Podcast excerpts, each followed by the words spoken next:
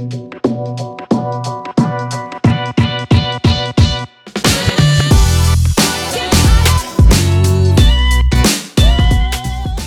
up, everybody? I'm Ken Crump. This is the Mainstream Evangelical Broadcast. Today, we're going to continue our series on just the stuff that Jesus said, and we're currently in the Sermon on the Mount. And today is episode three. We're going to talk about the law, anger, lust, adultery, and divorce. So, first of all, let's talk. Let's start with Matthew 5 and 17 through 20. This is about Jesus' fulfillment of the law. Do not think that I've come to abolish the law or the prophets. I have not come to abolish them, but to fulfill them. For truly I say to you, until heaven and earth pass away, not an iota or a dot will pass from the law until all is accomplished. Therefore, whoever relaxes one of the least of these commands and teaches others to do the same will be called least in the kingdom of heaven. But whoever does them and teaches them will be called great in the kingdom of heaven. For I tell you, unless your righteousness exceeds that of the scribes and Pharisees, you will never enter the kingdom of heaven. You know, understanding the relationship between the Old Testament law and the New Testament is probably one of the greatest challenges to Christians. Um, a lot of the misunderstanding and misrepresentation, sometimes it's by Christians themselves that are uh, misrepresenting the Old Testament and how it relates to the New Testament and how we're, we're, to follow God's laws. You know, a lot of the people that complain about Christianity, they're quoting stuff that's like 3,400 years old. You know, they're, they're going back to the Old Testament, they're going back to a lot of that stuff, things that Christians don't even uh, follow at this point in time. Um, let's look at what Jesus was saying here more specifically, though. He said, number one, his purpose was not to abolish the law. He said, Do not think I have come to abolish the law or the prophets. Uh, there, there, were certain types of religious leaders during Jesus' time. Uh, there were the scribes and the Pharisees. Uh, they had correct theology but were legalistic and had a narrow interpretation and application of Scripture. They had additional regulations that have little or no basis in the Torah. Uh, that doesn't mean that all Pharisees were bad. Some of them were, were good. Some of them had a, a healthier understanding of, of the scripture at that time. But then you had the Sadducees. The Sadducees believed in the Torah, but questioned the concept of reward and punishment in the afterlife, denied the resurrection, and were somewhat aloof. So by the time Jesus came, the Torah and the prophets had been so distorted by these two groups of people that it seemed like Jesus was teaching something other than the law it seemed like he was telling people uh, to abandon the law. But the reality of what Jesus was doing, he was correcting the bad theology of the Jewish leaders. He spent a lot of time saying, You have heard it said, but I say unto you. In other words, this is the stuff you're being taught, but let me help you bring it into balance. So you have a similar kind of situation as we do today. You have people on the far right that take that have right theology in its core, but then turn it into something else. They twist it or they are overly legalistic with it. Um, and then you have people on the left that have abandoned sound doctrine and begin to promote ideas that are, are, are really not taught in Scripture at all. So you have the same thing. And that's what Jesus did. He, he went and went right down the middle and taught a balanced view of, of Scripture and help bring things back into order. That's why you see him getting attacked from both sides sometimes. Number two, he said, I have not come to abolish them, but to fulfill them. So, number two, he came to fulfill the law. The law consisted of three parts there was the Jewish civil law, which were specific regulations for governing the Jewish people. It consisted of laws for settling disputes, marriage, divorce, health and safety, and penalties for breaking these laws. These laws were only for the nation of Israel from the time of Moses until Jesus, and any effort to apply these regulations to non Jewish people or New Testament Christians is mistaken. Paul spent a lot of his time dealing with the Judaizers or people that tried to bring uh, Jewish Christians back under the law. Then there was the Jewish ceremonial law. Uh, most of these were prophetic in nature and were fulfilled in Christ. Some say there are still some to be fulfilled, uh, and I think that's probably true, but most of them were fulfilled in Christ. Uh, and then there was the Jewish moral law. The moral law of the Torah remains the same. However, the manner in which it is applied has changed since the death and resurrection of Christ. What was a sin in the Old Testament is still a sin in the New Testament. Uh, the civil law has always been intended to be temporary. The ceremonial law was fulfilled in Christ, and the moral law remains, but the Old Testament penalties are no longer enforced. So that's what Jesus meant by that. Uh, much of the criticism levied against the church today is when people try to apply the Old Testament law to today. And it doesn't help when you have Christians that actually do this. The purpose of the law was to teach us that we are unable to keep it. It is and always has been God's intention that we follow Him because we want to, not because we have to. Christianity is a faith based love relationship with a living being we call God. And when people naturally do the right thing, there is no need for the law. You know, if you're going to, if you live your life, you follow the rules, you go to work, you make money, you, you, you, you pay for a, a house or you pay, or you pay rent, you buy food, you do all these things, you, you, you have your car registered correctly, you, uh, you know, you do all these things. There's laws out there, but if you're just naturally doing them, the law is irrelevant to you because you're following it you know and that's kind of like it is in the bible. God wants us to have these laws written in our heart not on a you know not on a rock not in a stone not like the ten commandments. He wants us to do these things because we know this is the right thing to do and we love god and we want to please god. Not to earn our salvation just because that's god's love language. Our obedience is basically god's love language and how we demonstrate uh, that his spirit is in us that we are born again is by obeying his word uh, third, he said, everything in the law will come to pass. For truly I say to you, until heaven and earth pass away, not an iota nor not a dot will pass from the law until all is accomplished. So, what Jesus did and taught was exactly what was intended in the law and the prophets. In Luke 24 44 through 47, Jesus said this Then he said to them, These are my words that I spoke to you while I was still with you that everything written about me in the law of Moses and the prophets and the Psalms must be fulfilled. Then he opened their minds to understand the scriptures, and he said to them, Thus it is written that Christ should suffer on the third day, rise from the dead, and that repentance for the forgiveness of sins should be proclaimed in his name to all nations from Jerusalem. So there are still some things to be fulfilled. Um, but and the proclaiming of his name to all nations is what's being fulfilled. But all of this uh, is to you know everything that was in the scripture everything that's in the old testament was about jesus and about his mission and what he did and what he continues to do. Number four the word is not to be diluted he said therefore whoever relaxes one of the least of these commandments and teaches others to do the same will be called least in the kingdom of heaven. To relax means to loosen annul or untie and the least means to be small or weak so whoever, just even what would seem like the most insignificant thing, if you go against that, Jesus is saying that's wrong. That's a sin. That's something that, that I'm not here to do. In other words, we don't get to cherry pick the Bible. It says what it says. If we try to quote unquote improve it or change it to fit into our current cultural norms, we are out of the will of God. And you find that on the far left. You find that with people um, that a lot of people within the deconstruction movement of Christianity, especially evangelical Christianity, um, you find most of them have gone all the way to the other side, to the other extreme, which is to just throw everything out.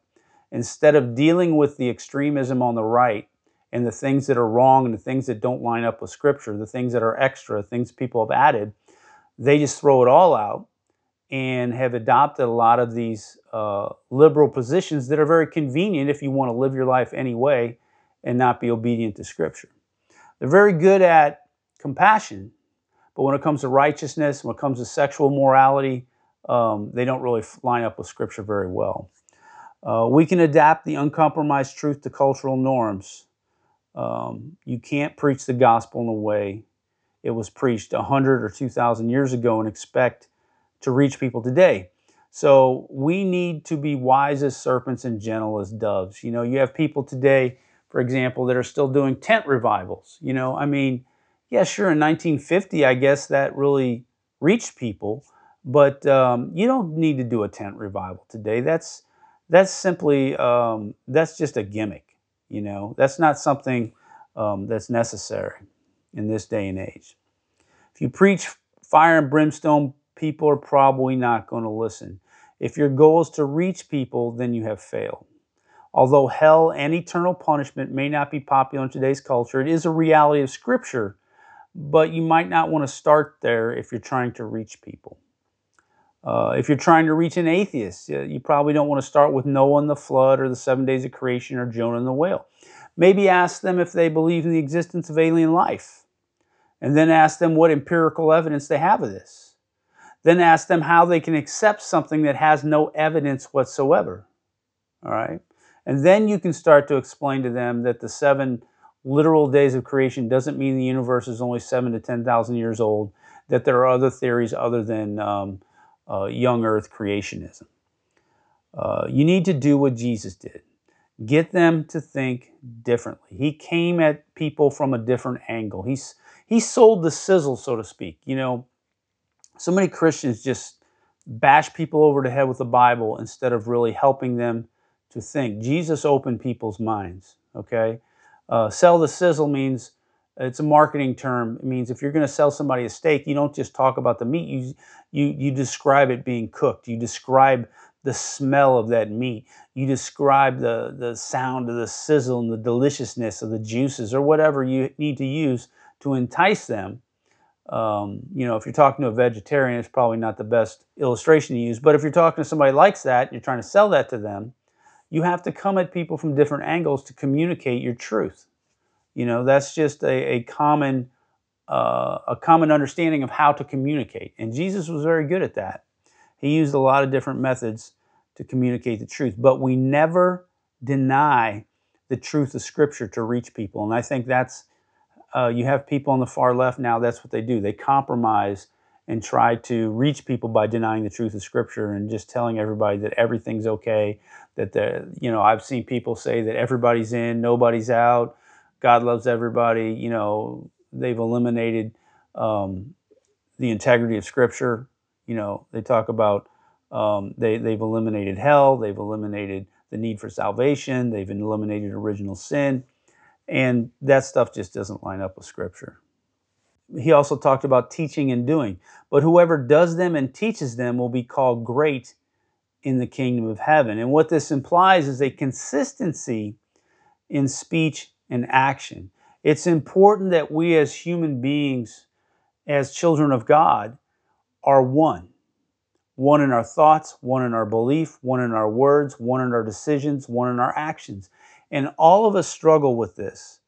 But this is really where we are weak sometimes because we are divided.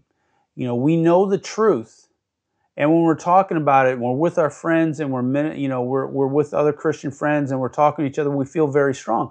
But then other times in our life during the day, you may not be around other Christians.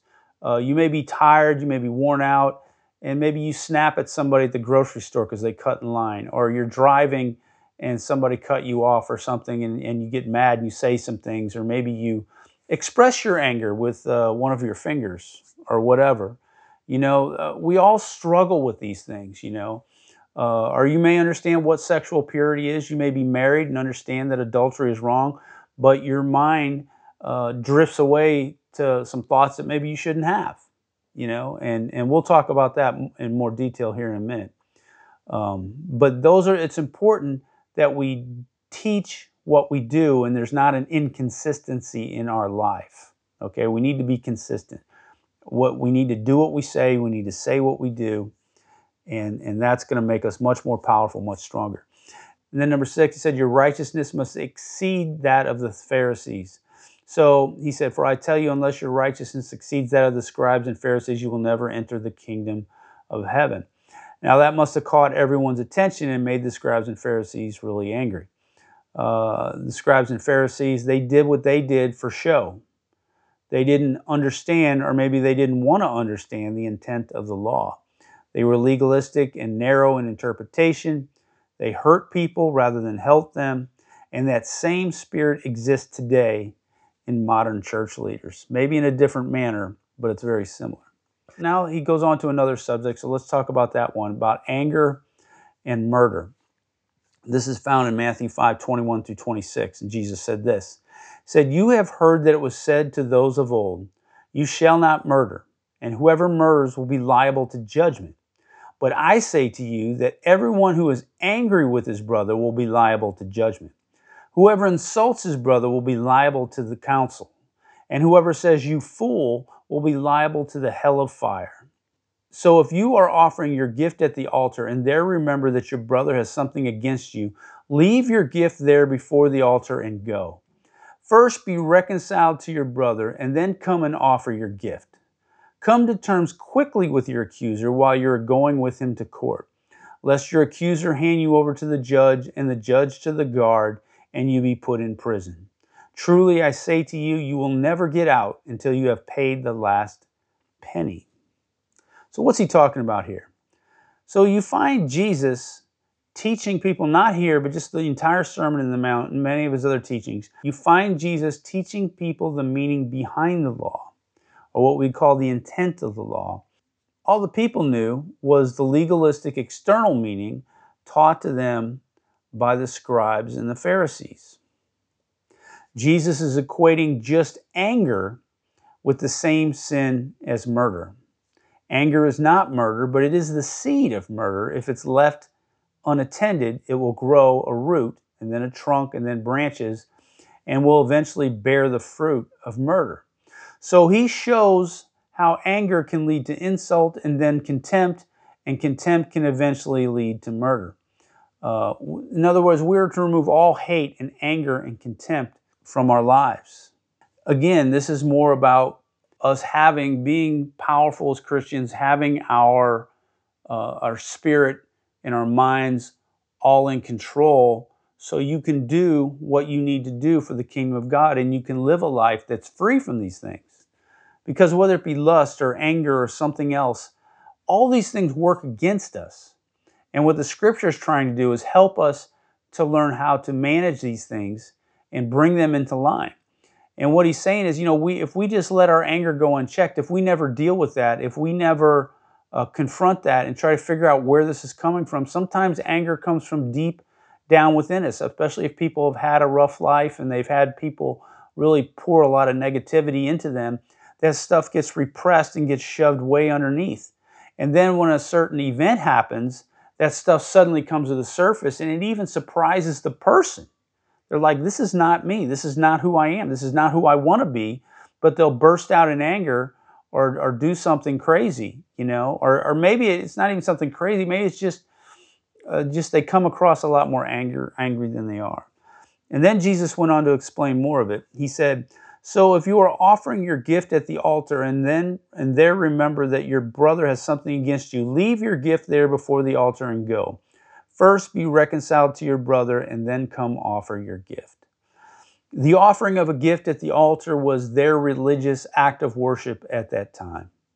Ours may be going to church, visiting a sick friend, playing in the worship band, taking communion, or something else. So, what Jesus is saying is that relationship is more important than our religious acts.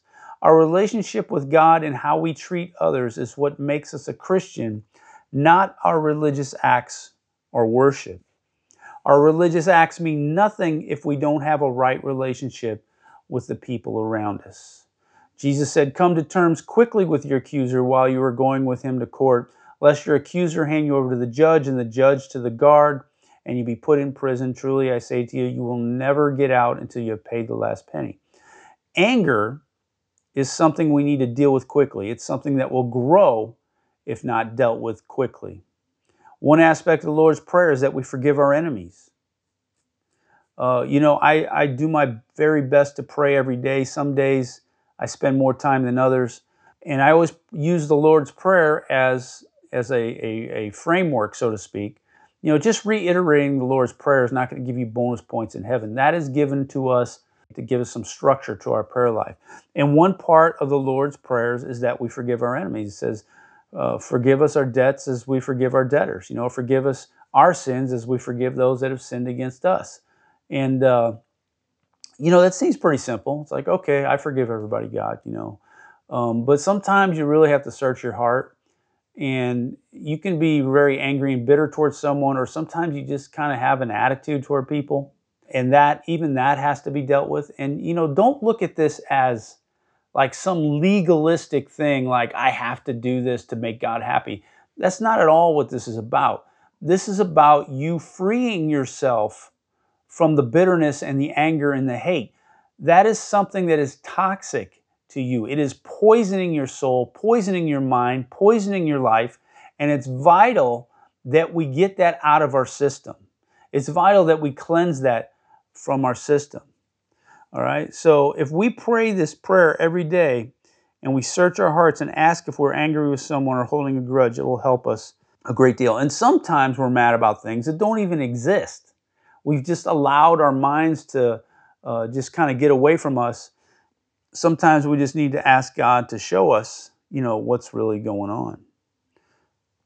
Now let's now the next subject Jesus talked about was lust, adultery, and divorce. Says in Matthew 5, 21 to 26, he says, You have heard that it was said, You shall not commit adultery. But I say to you that everyone who looks at a woman with lustful intent has already committed adultery with her in his heart. If your right eye causes you to sin, tear it out and throw it away. For it is better that you lose one of your members than your whole body be thrown into hell. And if your right hand causes you to sin, cut it off and throw it away. For it is better that you lose one of your members than that your whole body go into hell. It was also said, Whoever divorces his wife, give her a certificate of divorce. But I say to you that everyone who divorces his wife, except on the grounds of sexual immorality, makes her commit adultery, and whoever marries a divorced woman commits adultery. So again, we have Jesus getting to the root of the problem. Adultery doesn't just happen, it starts in the mind, and then the heart, and eventually there is the act. Jesus is saying lusting in our minds with a woman is spiritually spiritual adultery. Now, it can go the other way too. Obviously, a woman lusting in heart with a man is also spiritual adultery. Um, this is a hard verse for some to comprehend. And to some, it may even seem impossible. It's like, you know, that's why I'm not a Christian. I can't do that. It's impossible for me to have that kind of control. And I want to tell you, it is a struggle, especially in today's uh, society. That can be a real struggle. Uh, some people have a very strong sex drive, a very strong libido. Other people, not so much. For them, it would probably be easier. Uh, but for those who do have a strong sex drive, it's, it's a daily struggle.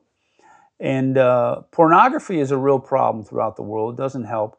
But the truth is, you don't need pornography to have lust in your mind.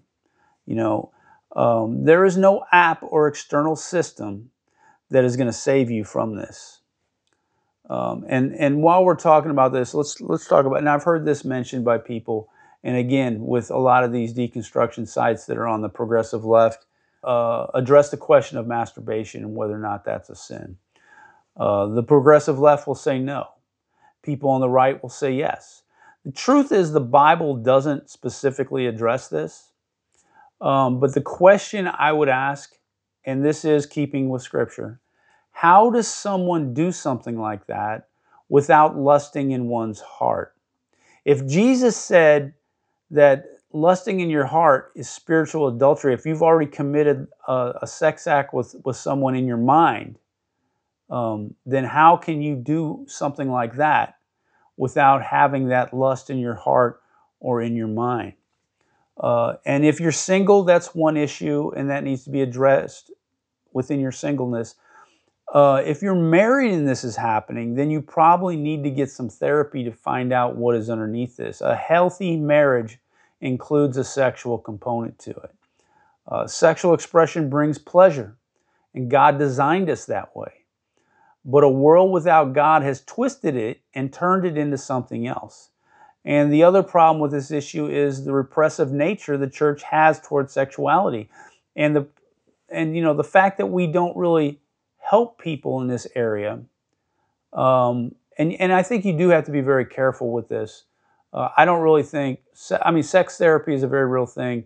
That should be done by a competent a mental health professional, someone that actually understands that and something, especially if you're a person of faith, if you're a Christian, you need to find someone that is in is not going to violate your moral system there. But the world is too promiscuous and the church is too repressive, and that leads to problems for married people in the church who don't understand a healthy expression of sexuality between husband and wife, and there's a disconnect there, and then that can help create a situation where people go start doing things like getting into pornography or getting into masturbation or other things, even as a married couple. Now, if you're young and single and a Christian, you think, well, why I would never do that if I'm married? I'm going to, you know, enjoy this all I can because I finally get to do something that's fun, right?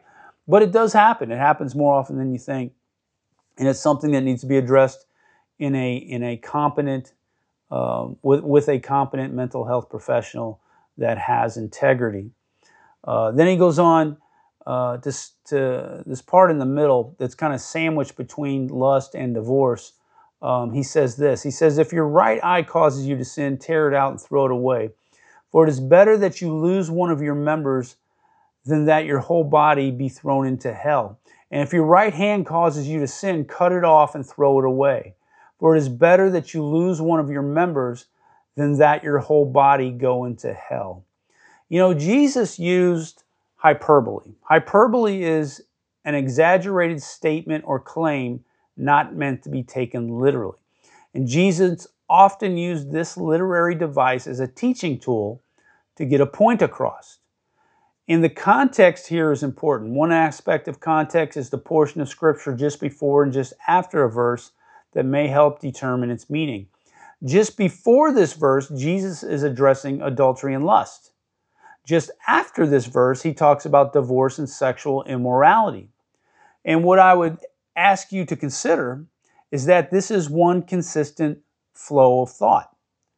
All right? The part about cutting off hands and plucking out eyes is simply hyperbole, giving an example that we need may need to take drastic steps to keep ourselves from lust, sexual immorality, and divorce.